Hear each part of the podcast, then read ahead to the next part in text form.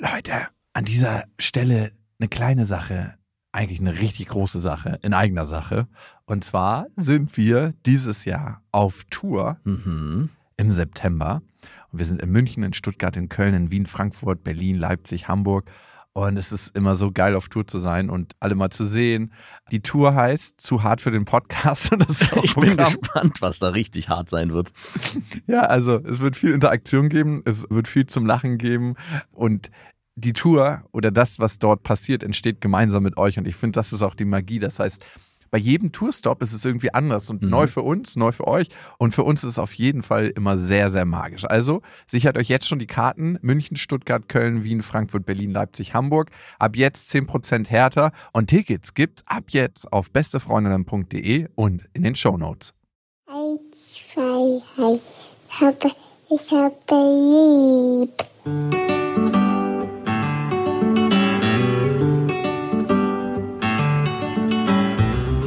Sind beste Vaterfreuden.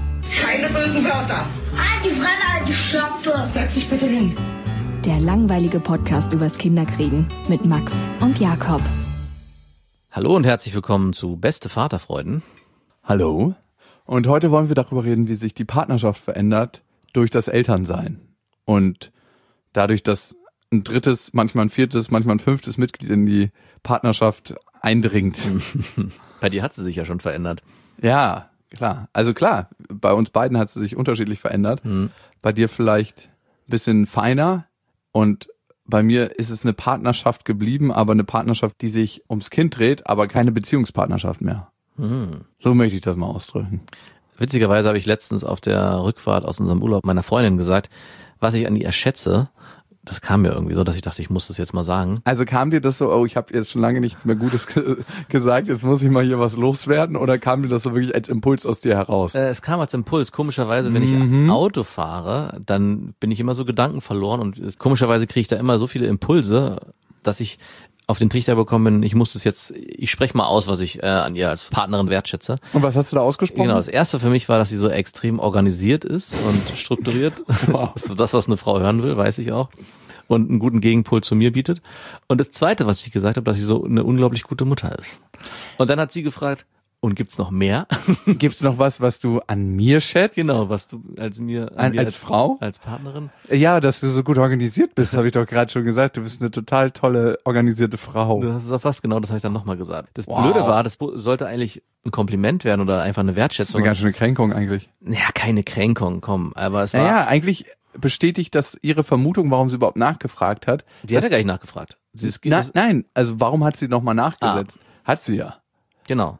Weil du sie nicht als Partnerin, als Liebespartnerin wahrnimmst, sondern als organisierte Frau an deiner Seite.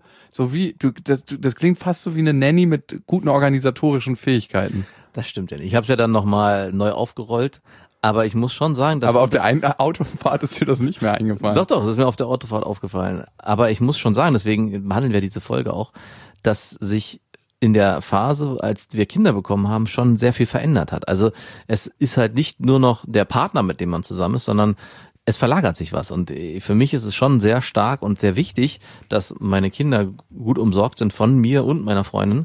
Und deswegen nehme ich meine Partnerin auch in dem Zusammenhang in erster Linie wirklich als Mutter wahr Muttertier. als Muttertier war. Jetzt nicht für mich, aber mich macht es glücklich und es ist schön zu sehen und es ist ja auch eine hohe Qualität, wenn ich sage, so wie du mit unseren Kindern umgehst, so habe ich mir das eigentlich für mich immer gewünscht, dass das mit unseren Kindern auch so, ja, gehandhabt wird.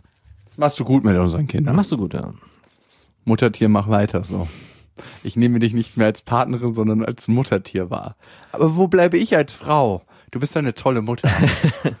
Ist jetzt erstmal auch nicht so wichtig für die nächsten zehn Das Jahre. sagt sehr, sehr viel aus, weil nimmst du sie wirklich noch als Frau, als Partnerin wahr oder eher als Muttertier? Als beides, aber in erster Linie ist sie schon Mutter. Also Und prozentuale Verteilung, wie viel gibst du ihr als Partnerin, wie viel gibst du ihr als Mutter? 35, 65. 35 Partnerin. Okay, was ist da positiv an ihr für dich? Ich Nein. kann dir, ich kann dir mal einen Vorschlag machen. Nein, ähm, nein. Meine Freundin ist eine sehr liebevolle Freundin, die mich, denke ich, ich hoffe es, also ich spüre das, äh, sehr liebt und auch immer das Beste für mich äh, im Sinn hat. Also Ich liebe dich, weil du mich liebst und weil du das Beste für mich im Sinn hast. Nein, so ist es auf jeden Fall nicht. Ich muss wieder zurück auf diese Muttertee-Geschichte. Ich muss ehrlicherweise zugeben, dass mir auf dieser Autofahrt es wirklich nicht so einfach gefallen ist, konkret Sachen zu benennen, die ich jetzt an unserer Partnerschaft äh, wertschätze. Also es ist ja nicht nur, was liebe ich an ihr, sondern was macht unsere Partnerschaft außerhalb der Kinder aus. Und da ist mir nicht so viel eingefallen, weil unser Leben zurzeit so stark von Kindern dominiert ist. Also es gibt nicht viele Momente, wo wir uns auch zurücknehmen können und sagen können, wir machen jetzt mal was für uns. Wir sind also gerade aus dem Urlaub gekommen, der ist sowieso immer noch als Pärchen weniger intensiv, sondern als Familie viel, viel intensiver. Und ich, deswegen bin ich vielleicht auf dieser Fahrt, auf diese Frage gekommen. Was wertschätze ich an meiner Freundin, weil mir das wichtig war, das auch zu benennen. Und im Fokus waren für mich genau diese Sachen, die ich benannt habe, dass ich einerseits auf Beziehungsebene zu ihr, aber auch als Familienmutter diese Strukturiertheit sehr, sehr wertschätze und sehr, sehr wertschätze und eben auch, wie sie mit unseren Kindern umgeht, wie sie unsere Kinder erzieht, wie wir das auch gemeinsam gestalten, dass wir auch uns beiden Raum geben dafür. Und für mich hat sich der Blick dadurch verändert. Also ich krieg nicht mehr so einfach den Blick hin zu, das ist meine Freundin, ich liebe sie, sondern es entsteht ein Filter, der durch meine durch meine Kinder durchgeht. Also ich muss Ah. sozusagen auch mit zwei Augen gucken. Ich muss einmal oben drüber gucken, wirklich im wahrsten Sinne oben drüber hier und meine Kinder ausblenden, aber eigentlich gucke ich lieber aus meinem Herz durch meine Kinder auf meine Freundin. Und Ich ich, glaube auch, und bevor du mich jetzt hier wieder an die Wand stellst, dass es umgekehrt genauso ist. Ich habe auf der Fahrt nicht zurückgefragt, wie ist es denn für dich, was wertschätzt und liebst du denn an mir? Dein Penis. Habe ich offen gelassen, genau. Das wäre wahrscheinlich die Antwort gewesen. Kommt ich, immer gut. Und ich glaube, dass es in gewisser Form auch andersrum genauso wäre. Und ich merke auch selber, dass es eine Sache ist, die ich, also ich brauche für mich auch nicht von ihr hören, ich liebe, weil dass du so, hm, weiß ich nicht, äh, mir fällt auch da nichts ein, sondern ich glaube, für mich wäre auch äh, der Satz, du bist ein wundervoller Vater, ich glaube, das wäre zurzeit das, was ich am höchsten für mich wertschätzen könnte. Also, ja, kann ich gut hören. Fick dich. Weißt du, was das Unfaire ist? Du musst überhaupt gar nicht in die Richtung antworten. Du Doch. kannst es immer schön trennen. Du kannst sagen, ich habe ja nur noch eine Ex-Freundin und du kannst das alles schön outsourcen und sagen, ja, Mutter, bla bla bla. Aber ich muss ja an der Stelle gar keine Partnerschaftsliebe mehr empfinden, sondern kann nur noch die Person als das, was sie ist, wertschätzen. Ich glaube, unser Modell ist so krass um, umgekehrt. Also, ich habe mich neulich gefragt, ne? Für mich stand die Antwort immer fest. Du bist, glaube ich, mit deiner Freundin noch zusammen, weil ihr Kinder habt, und ich bin mit meiner nicht mehr zusammen, weil wir Kinder haben. ah, krass. Bedeutet das, ich wäre mit meiner Freundin nicht mehr zusammen, dass, wenn wir keine Kinder hätten? Davon gehe ich stark aus. Ach, wirklich? Nee, davon gehe ich nicht aus. Also ich weiß es nicht, aber also ich meine, das ist auch eine gewagte These von mir, die auf jeden Fall viel Unmut und Zorn. Vielleicht ist auch einfach nur mein frustrierter Beziehungsblick auf die Welt. Wollte ich gerade sagen. Ich möchte trotzdem nochmal an dieser Stelle zusammenfassen und vielleicht kommt diese Zusammenfassung auch genau von diesem Ort. Also du liebst deine Freundin, weil sie so organisiert ist, Mhm. Weil sie sehr liebevoll mit den Kindern ist. Also halt, ich muss das auch erweitern. Nicht nur, weil sie organisiert ist, sondern weil sie einen sehr starken Gegenpol zu mir bietet und dadurch meine ganzen Schwächen, die ich habe im Alltag als auch äh, allgemein ausbügelt. Also wir ergänzen uns an dem Punkt, glaube ich, schon sehr gut und das gibt mir ein Gefühl von Zuhause sein. okay, also du liebst deine Freundin, weil sie so organisiert ist und deine Unorganisiertheit ausgleicht. Weil ich, äh, weil ich mich zu Hause fühle. Nein, das hast du nicht gesagt Doch, am doch, Anfang. doch. Das habe ich aber schon mal gesagt. Das wollte ich nur nicht schon wieder sagen. Das hatte ich schon Ja, einer ja, ja. Gesagt. Und weil sie eine liebevolle Mutter ist. Mhm. Und was war nochmal Mehr hatte ich nicht gesagt. Ah, okay. Ja, okay. Aber mir fällt es auch schwer, mehr positive Eigenschaften bei mir zu benennen. Ich bin generell jemand, der nicht so stark darin ist, positive Alles Eigenschaften gut, ich wollte es nur mal hören. Und was hat sich in eurer Partnerschaft seit dem Kinderkriegen geändert? Und das meine ich ernst, weil ich glaube, oftmals gerät eine Partnerschaft ans Ende und da muss eine Entscheidung her. Entweder schaffen wir zusammen eine neue Aufgabe, Mhm. an der wir arbeiten und wachsen können, oder wir gehen getrennte Wege. Und für viele ist es dann das Thema Kinderkriegen Mhm, genau. und für einige ist es dann Auseinandergehen. Also das war für mich zum Beispiel nie äh, eine Option. Ich hatte mir immer auf die Fahnen geschrieben, ich will auf keinen Fall Kinder kriegen, um eine Beziehung zu kitten. Also dass man sagt, äh, es läuft gerade nicht mehr so gut, vielleicht würde ein Kind hier helfen. Und das habe ich definitiv mit meiner Freundin auch damals so entschieden, dass wir, als wir im Gegensatz äh, zu dir aktiv in den Prozess gegangen sind, wollen wir Kinder kriegen, ja oder nein, habe ich mich lange mit ihr auseinandergesetzt darüber, ist es der richtige Zeitpunkt? Und zwar ist es der nicht nur der richtige Zeitpunkt, sondern wollen wir wirklich auch diesen Weg gemeinsam gehen. Also ist, bist du und bin ich für dich der richtige Partner, um Kinder zu kriegen und ein Leben gemeinsam ja, zu verbringen für die nächsten 40 Jahre, damit ich noch ein bisschen Polster habe für meine Verjüngungskur. In 40 Jahren bist du einfach so ein alter Knochen. Ah, da geht noch alles. Ich habe ja gerade gesagt, dass wir ein unterschiedliches Modell leben und bei mir die Frage im Raum stand, wäre ich mit meiner Ex-Freundin noch zusammen, hätten wir keine Kinder. Hm. Ich glaube nein. Das glaube das glaub ich allerdings auch nicht. Ja, also das ist Ziemlich safe. ja ziemlich, ziemlich sicher. Aber trotzdem war es interessant zu sehen. Letztens waren wir, glaube ich, einen Saft trinken. Bei uns gibt es so eine Saftbar natürlich, ne? Mhm. Und das war das erste Mal tatsächlich seit anderthalb Jahren, dass wir nur zu zweit was gemacht haben, weil die Nanny war gerade da und ich war irgendwie kurz da, weil ich was abholen musste. Und dann haben wir gesagt, ey, wir gehen mal kurz was trinken. Ja. Und es war ein komisches Gefühl, weil sie war ganz, ganz anders, so ausgetauscht, so wie ich sie mal kannte, bevor wir Eltern waren. Ach, ihr wart ohne Lilla was trinken, ihr wart zusammen. Ja, ja. Ah, ihr habt einen kleinen Pärchen. Nein, nicht ein Pärchen, Elternausflug gemacht. wie, genau, ich frage mich gerade, wie man das wirklich nennt. Ist es ein Elternausflug, Ex-Pärchen? Ex-Pärchen, Elternausflug, wie du es auch immer nennen möchtest. Und es war super lustig und leicht. So. Und dann dachte ich mir so, wow, die Person kannte ich mal, aber ich habe die schon so lange nicht mehr gesehen. Und ich würde sagen, dass ich mich seit dem Vaterwerden nicht so krass verändert habe. Oder was sagst du? Doch. Aber hin zu nicht mehr so locker und leicht, zu verkrampft und schwer oder? Nicht verkrampft und schwer, aber gewissenhafter und bedachter. Ich war schon immer ein sehr gewissenhafter Mensch. Es hat sich trotzdem, würde ich schon sagen, noch mal ein bisschen verändert. Also gewissenhaft in welchem Sinne? Dass du, äh, und das erlebe ich auch erst so in den letzten Wochen extremer, dass du die Prioritäten im Alltag auch stark auf deine Tochter verlegst. Also dass du sagst, zu bestimmten Zeiten kann ich nicht, äh, weil ich da Zeit mit meiner Tochter verbringe. Allein, dass du am Wochenende eigentlich nicht erreichbar bist, dass du für dich dann eine ganz strikte Linie fährst, wo ich glaube ich vor einem Jahr von dir noch milde belächelt worden wäre.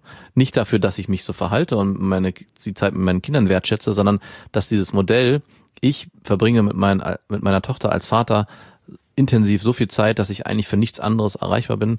Da finde ich, schwebt eine gew ge bestimmte Gewissenhaftigkeit mit. Also sich wirklich Ah. darauf zu berufen, ich, äh, es hat nur noch das jetzt gerade Stellenwert. Das hast du in anderen Bereichen vorher auch getan, aber das hat sich nochmal mehr in dieses ja, Vatersein verlagert, wie würde ich schon sagen. Und bedachter definitiv auch, dass du im Umgang nicht nur äh, mit deiner Tochter, sondern auch generell schon Entscheidungen eher Sozialer Treffe. vielleicht so, ja. Ja, ich bin nicht mehr die, die Kettensäge, die durch den Wald geht, durch den Regenwald, weil Ja. hinten irgendwie ein Ölfeld auf, zu erschließen ist. Bei dir wird nachhaltig geförstet. Es und werden nur nur mit, kleine Schneisen reingeschnitten. nur mit, nur mit Handaxt. Ich hatte ja schon immer einen nachhaltigen Bezug in meinem Leben. Aber je mehr ich das Vatersein lebe, und das musste bei mir auf jeden Fall eine Weile sacken, wirklich Vater zu sein und das auch zu leben. Und am Anfang habe ich ja mal gesagt, war es mir unangenehm, mit einem Kinderwagen durch die Gegend zu laufen, Genau. weil das überhaupt nicht zu mir gepasst hat. Ja, mittlerweile ist es so, dass ich den sehr, sehr gerne nehme. Ja, siehst du, das meine ich, es hat sich da ein Wandel vollzogen. Das Ja. merke ich auch. Hm. Und wir streiten uns jetzt nicht darum, aber beide schieben den immer gerne in den Kinderwagen. Ah. Das ist eher sowas, das ist jetzt ein Teil von mir geworden und Genau. nicht mehr so ein Teil, oh, das gehört aber eigentlich nicht zu mir. Ja, und ich bin übrigens auch Vater. Und das möchte ich auch nicht leben. Das meine ich eigentlich. Also dieses, ich habe ein Kind, würdest du, glaube ich, jetzt mittlerweile auf deine Stirn schreiben. Nicht in allen Lebenslagen, aber in fast allen. Äh, Nee, du, ganz ehrlich, wenn mich eine Frau fragt, ob ich ein Kind habe oder nicht, ist mir das auch nicht unangenehm. Dann ist das Nein, so. das- und vor allem für mich kommt die Frau auch nicht in Frage, wenn sie sagt, das ist für sie störend oder so. Das ist mir tatsächlich recht wurscht, was die Frau darüber denkt und was sie da für Assoziationen hat. Ich glaube, die Situation, wenn ihr Meinst du eine Dating-Situation im Club oder so? Und dann ich meine noch konkret, Hey, na, wie geht's dir? Ja, okay, ich bin übrigens.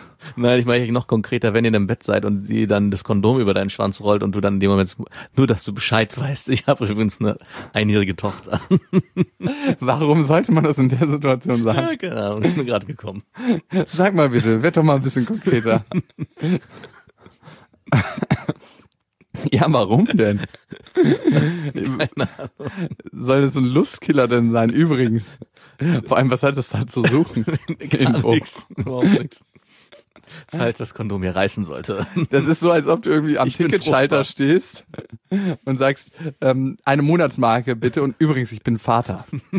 Oder lassen Sie mich durch, ich bin Vater. Speaking of, ich, ich weiß nicht, ob ich dir das schon mal erzählt hatte, aber ich habe meine Mutter neulich gefragt, Mhm. bei wem sie am liebsten Kind wäre. Bei meiner großen Schwester, bei meiner kleinen Schwester oder bei mir. Und die Situation ist so, bei meiner großen Schwester, die ist mit ihrem Partner nicht mehr zusammen, die hat zwei Töchter Mhm. und die wohnen bei ihr, aber die teilen sich das ganz gut auf. Meine kleine Schwester wohnt mit ihrem Freund zusammen in einem richtig, richtig großen, schönen Haus mit einem riesen Garten und einem Trampolin und ähm, also wirklich, das ist so ein richtiges Kinderparadies. Ja. Oder bei mir, Stadtwohnung, der Hinterhof wird gerade richtig kindergerecht umgebaut von mir. Mhm. Mit einem riesen Trampolin und äh, Rasen und das könnt ihr übrigens verfolgen bald auf ähm, dem Instagram-Kanal Ah, von? Beste Vaterfreund. Ich mache so ab und zu ein paar Videos. Okay, Ich habe auch die ganze Hausgemeinschaft eingespannt schön. für die Umbauarbeiten. die freuen sich. ja, ja. Und draußen ist der Heroinstrich, innen drin ist das Kinderidyll. Hm. Und das sind die äußeren Begebenheiten. Und dann ging es natürlich auch noch darum, wer ist so liebevoll zu den Kindern, wer, ähm, wo hätte sie als Kind das schönste Gefühl aufzuwachsen? Und was hat sie gesagt? Rate mal. Bei deiner kleinen Schwester. Richtig. ich bei meiner großen Schwester und mir. Es steht auch 2 zu 1, ne? Also, wenn, jetzt muss ich eigentlich nur noch deine kleine Schwester trennen von ihrem Freund, dann haben deine Eltern. Dann hat, hat die ganze Familie es geschafft. Mhm. Da ist, dann steht wirklich die Frage im Raum, ob das Vorleben der Eltern wirklich auch einen Einfluss hat auf die Beziehungsführung der Kinder. Aber wie viele Eltern trennen sich heutzutage? Das ist so krass zu sehen. Also ich weiß nicht, ob es bei dir in Spandau auch so ist, aber Da ist heile Welt. da, da wird es durchgezogen, der Stiefel. Auch, ja gut, äh, wäre ich jetzt, würde ich jetzt anders treffen, die Entscheidung, aber den, die letzten 30 Jahre kriegt man jetzt auch noch rum. Hattet ihr nicht letztens eine Krise? Ja, ja, aber ich bin jetzt schwanger. Ich habe das Gefühl, dass so, ich kenne, ich sag mal 60 bis 70 Prozent der Leute sind getrennt. Bei euch, äh, Ja. hier in der Innenstadt gehört es zum guten Ton, glaube ich. Das ist Äh, eher, Be- Randbezirk und dörfliche Strukturen stay together. Vielleicht ist es auch nur meine kleine Blase, in der ich lebe, aber es ist tatsächlich krass. Und mir ist noch eine andere Sache aufgefallen, dass meine Tochter bei mir viel, viel mutiger ist als bei meiner Ex-Freundin. ja, das ist aber selbstverständlich. Das erlebe ich ja bei mir auch. Und ich frage mich, ob es schon so eine Assoziation bei ihr gibt, von wegen, ich bin mutig, dann lobt mich Papa und er findet das toll und deswegen bin ich mutig. Und das würde ich auf gar keinen Fall wollen. Das, nee, ich glaube, es ist wirklich eine Einstellungssache. Ich glaube, Mütter sind generell etwas sorgenbehafteter und haben Angst, dass was passiert und Männer sind eher so, naja, wenn's was, wenn was passiert, dann wird es schon nicht so schlimm sein. Es gibt ja auch dieses Phänomen, was ich schon jetzt öfters gehört habe, aber auch mitbekomme, dass Kinder, vor allem Kleinkinder bei ihren Müttern, regelmäßig weinen. Zum Beispiel mein Mhm. Sohn weint wirklich, sobald er nicht bei meiner Freundin auf dem Arm ist, geweint und gemeckert und gejammert. Das ist gerade eine Trotzphase, die er hat. Aber wenn ich alleine bin, mit ihm bin, passiert das eigentlich nicht. Also es, und das ist nichts, was ich jetzt explizit bei uns in der Familie erlebe, sondern das habe ich schon so oft gelesen, dass Mütter das de denken, was ist los? Warum weint mein Kind bei mir die ganze Zeit? Ich habe doch gar nichts getan. Ich glaube, dass es dann so ist, dass die Kinder spüren, bei Mama darf ich so sein und bei Papa äh, das passt jetzt hier gerade nicht hin. Passt jetzt, ja, und ich glaube, das spüren die schon durch. Und deswegen ist es auch wichtig, dass es diesen Raum gibt für die Kinder, wenn die gerade so eine Phase haben, dass sie sich auch emotional komplett äh, loslassen dürfen. Und sich, Mama darf ich weinen. aber es ist natürlich ätzend für die Mütter, wenn dann den ganzen Tag ein Kind die gan- jammert. Dann macht halt diesen Raum nicht auf. ja, eben, ist euer, eure Schuld. Auf alle Fälle. Naja, man kann sich schon dafür bewusst entscheiden, ob man. Aber hast du früher auch bei deiner Mutter eher geweint als bei deinem Vater? Auf wenn ich geweint habe, dann definitiv nur bei meiner Mutter. Ich glaube, da war es auch völlig in Ordnung. Da ist glaub, auch das Weinen nee. so willkommen. Ne? So, ja, ist auch gut, dass du mal weinst. ich weiß gar nicht, also als kleines Kind mit Sicherheit, aber ich glaube als ja, Jugendlicher, gut, als Jugendlicher weint man eh nicht vor seinen Eltern, aber ich glaube nicht, dass wir, dass ich so viel Raum hatte zum Weinen, weil meine Mutter hat mehr geweint als wir, glaube ich. Hier ist kein Platz mehr für deine Tränen. Meine Tränen haben mir schon alles aufgefüllt. Wie oft hat deine Mutter geweint in der Woche? Einmal? Zwei, dreimal schon. Zwei, dreimal. Ich glaube schon, ja. Also das ist wahrscheinlich Alter, überhaupt nicht, ist wahrscheinlich überhaupt nicht repräsentativ, ist nur in meiner Erinnerung jetzt gerade so eingebaut. Aber schlimm genug, dass es in deiner Erinnerung war. Die war es ja gab, auf eigentlich jeden nur am Fall, Flennen. es gab auf jeden Fall mal eine Phase, wo es mir sehr, sehr viel vor, vorkam. Worüber hat die denn so geheult? Ich benutze bewusst geheult. Äh, ich glaube so über alles Mögliche, vor allem halt über die Beziehung zu ihrem Mann. Zu Aber, deinem Vater? aber auch äh, so alltägliche Sachen. Ich kann es ehrlich gesagt nicht so richtig gut wieder hervorrufen. Es war auf jeden Fall so eine düstere Traurigkeit, die manchmal so im Haus hing. Auch so in den Hing, Vorhängen so, wo man dachte, die müsste man jetzt mal waschen, diese Vorhänge, und befreien von der düsteren Traurigkeit. Ja, so ein bisschen schon. Es war Mhm. auch, wir haben, also ich, vielleicht liegt es auch daran, mein, bei meinen Eltern war sehr viel Vorhang und Teppich und Kissen und alles mal so zugepolstert und zugehangen, auch im Auto. Die Milbe. genau. Und ich tendiere jetzt bei mir zu Hause dazu, dass ich am liebsten gar nichts hätte, alles offen und frei. So Container-Wohnstyle. genau. Aber was ich noch fragen wollte ist, äh, was glaubst du denn, weil es interessiert mich viel mehr, wie dein Vater auf die Frage reagiert hätte, bei, bei wem Auch bei meiner Schwe kleinen Schwester. Ja, meinst du? Safe. Und wenn du mich fragen würdest, würde ich sagen, auch bei meiner kleinen Schwester. Bei meiner kleinen Schwester dreht sich alles ums Kind. Ja, schön. Also die wachen morgens auf und dann wird erstmal Schlagzeug gespielt und dann haben sie so eine kleine Kaninchenzucht. Da lassen sie die Kaninchen laufen und die haben auch alle einen Namen und die Kinder können sich die ganzen Kaninchen merken. Dann gehen sie nach draußen, springen auf dem Trampolin, dann geht's so langsam in, in den Kindergarten und dann wird alles so kindgerecht gemacht. Es dreht sich alles ums Kind. Ja, Das ist so, schön. als ob du ein kleiner Superstar bist. Ja, schön, aber so ähnlich ist es bei uns auch. Okay, aber ich wäre trotzdem lieber bei meiner kleinen Schwester Kind. Safe. Als bei mir. Und das Lustige ist, in beiden Haushalten, bei meiner kleinen Schwester und bei dir, haben gefühlt die Frauen das Sagen. Ich dachte, dir kommt was Ernsthaftes. Also was die Kindererziehung angeht, ja. Gestern hatten wir genau die Situation, dass meine Tochter mit mir rumgetobt hat und irgendwie sollten wir aber los und ich meinte so, nein, hör auf, es reicht jetzt. Und ich konnte mich nicht durchsetzen und meine Freundin hat mich ausgelacht und meinte, sag mal, jetzt setz dich doch mal durch, jetzt sag doch mal irgendwas. Nein, sie kitzelt mich. Und ich habe, genau, so war es die ganze Zeit. Dann hat meine Freundin einmal gesagt, Marie, hör bitte auf, wir gehen jetzt. Und sie hat sofort aufgehört, schlagartig, wie so ein gut erzogener Hund. Und bei mir hat es irgendwie, ich dachte, was ist hier los? Welche Zauberkraft besitzt meine Freundin? Und ich glaube, ich war in der letzten Zeit, was Konsequenz und ähm, natürliche Autorität angeht, ein bisschen zu nachlässig. Da muss ich wieder ran. Hm, wie gehst du an so ein Thema ran? Äh, mit gestreckter Hand. Ja, okay. Flach oder wie lebt man das natürliche Autorität? Und bei uns ist es fast umgekehrt und ich habe das schon beobachtet, dass Lilla auf mich hm, besser, vielleicht gleichwertig hört. Und das liegt daran, dass ich immer ein bisschen strengeren Ton habe als meine Ex-Freundin. Hm. Also wenn wenn es dann irgendwann klar richtig reicht, ne? Wenn auch wenn sie anfängt zu weinen wegen Sachen, wo ich sage, ganz ehrlich, da willst, willst du jetzt einfach deinen Willen durchsetzen und darum Mhm. fängst du an zu weinen, dann gibst du es einfach nicht. Ja. Fertig. Dann nehme ich sie natürlich liebevoll hoch, aber sag ja du, Lilla, das kannst du jetzt gerne machen, aber es wird nichts bringen. Ich glaube, ich war in den letzten paar Wochen nicht so richtig bewusst präsent. Also ich war da, aber ich war auch präsent, aber es gab immer wieder Phasen, wo ich, glaube ich, nicht so richtig hundertprozentig bei mir war und dadurch auch nicht so hundertprozentent bei meinen Kindern. Und das spüren Kinder, glaube ich, durch. Und in dem Moment werde ich auch nicht so ernst genommen. Also es gab Hm, wie du dich damit Schuld belädst. Interessante Formulierung. es geht nicht um Schuld, es geht auch, es gab einzelne Momente, wo ich gemerkt habe, die mir auch meine Freundin erzählt hat, wo glaube ich, meine Tochter einfach durchgespielt hat, Papa ist gerade irgendwie nicht so richtig erreichbar. Es gab eine, eine Situation, wo ich ähm, im Urlaub was kaufen musste, nämlich eine Handykarte, weil dort, wo ich war, gab es kein Netz. Und es hat alles irgendwie länger gedauert gedauert als gedacht. Und meine Freundin war im Auto frustriert und meinte, wo bleibt der denn? Und dann meinte meine Tochter von sich aus, Mama, lass uns einfach ohne Papa fahren.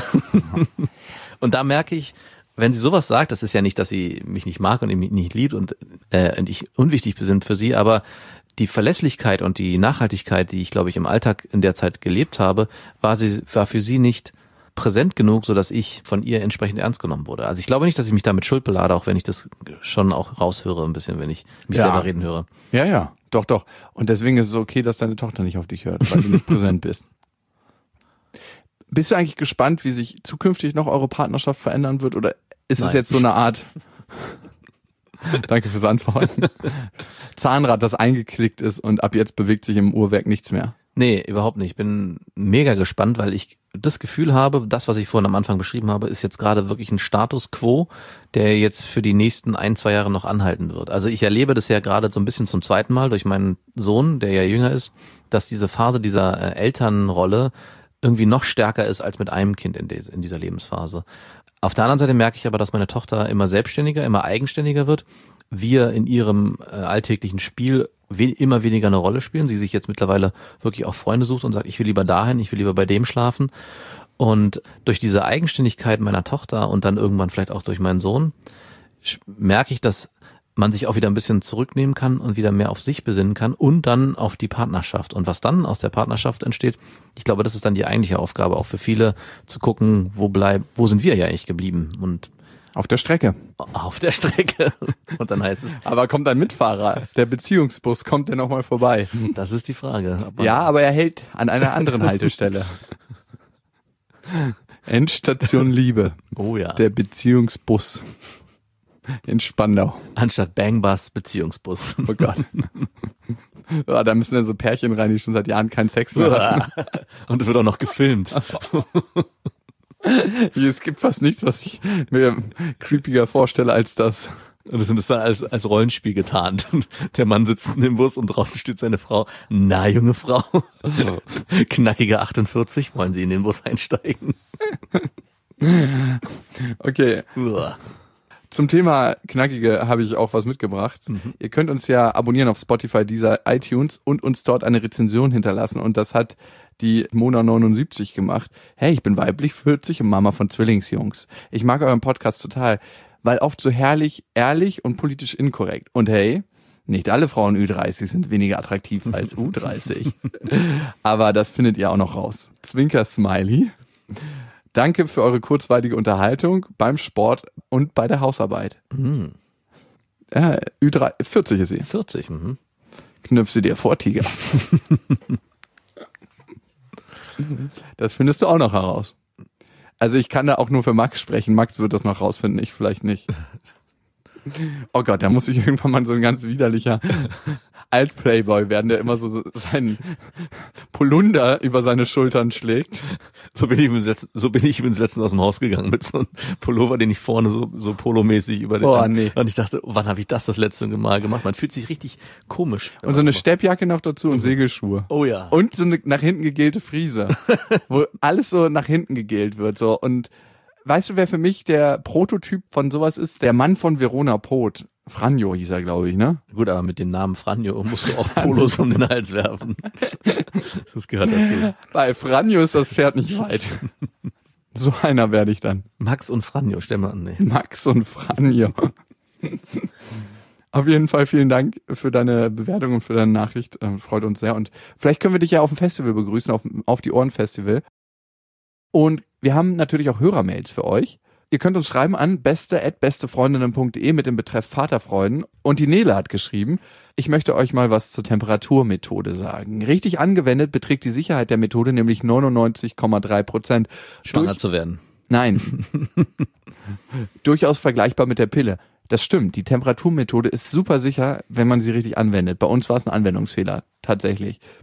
Natürlich reicht es bei der Methode nicht aus, einfach mit einem normalen Fieberthermometer morgens die Temperatur zu messen, diese in eine Kurve einzutragen und dies dann zu interpretieren. Viele Faktoren, wie zum Beispiel auch das Trinken von Alkohol, Krankheit etc., können unsere Temperatur beeinflussen und somit das Interpretieren erschweren und zu Schwangerschaften führen. Um dies zu umgehen, gibt es aber viele sogenannte Zykluscomputer. Das sind kleine Geräte, mit denen man morgens direkt noch vor dem Aufstehen, das ist nämlich zum Beispiel auch sehr wichtig, die Temperatur misst und dir dann ein grünes Licht nicht fruchtbar oder ein rotes fruchtbar angezeigt wird. Der Pearl-Index dieser Computer liegt übrigens bei 0,7. Bei der Pille übrigens bei 0,1 bis 0,9. Ich habe einen solchen Computer nun sieben Jahre zur Verhütung genutzt und letztlich auch für meine Schwangerschaft, die somit beim ersten Versuch klappte. Meine auch übrigens. Ich habe mehr als sechs Freundinnen, die diesen Computer nun teilweise auch schon fünf Jahre nutzen und niemand ist ungeplant schwanger geworden. Der muss ja da genutzt werden, dieser Computer. Ich hoffe, die wohnen alle in einem Haus. Die eine kann ja gar nicht aufstehen, wenn der Computer nicht schon bei denen ist.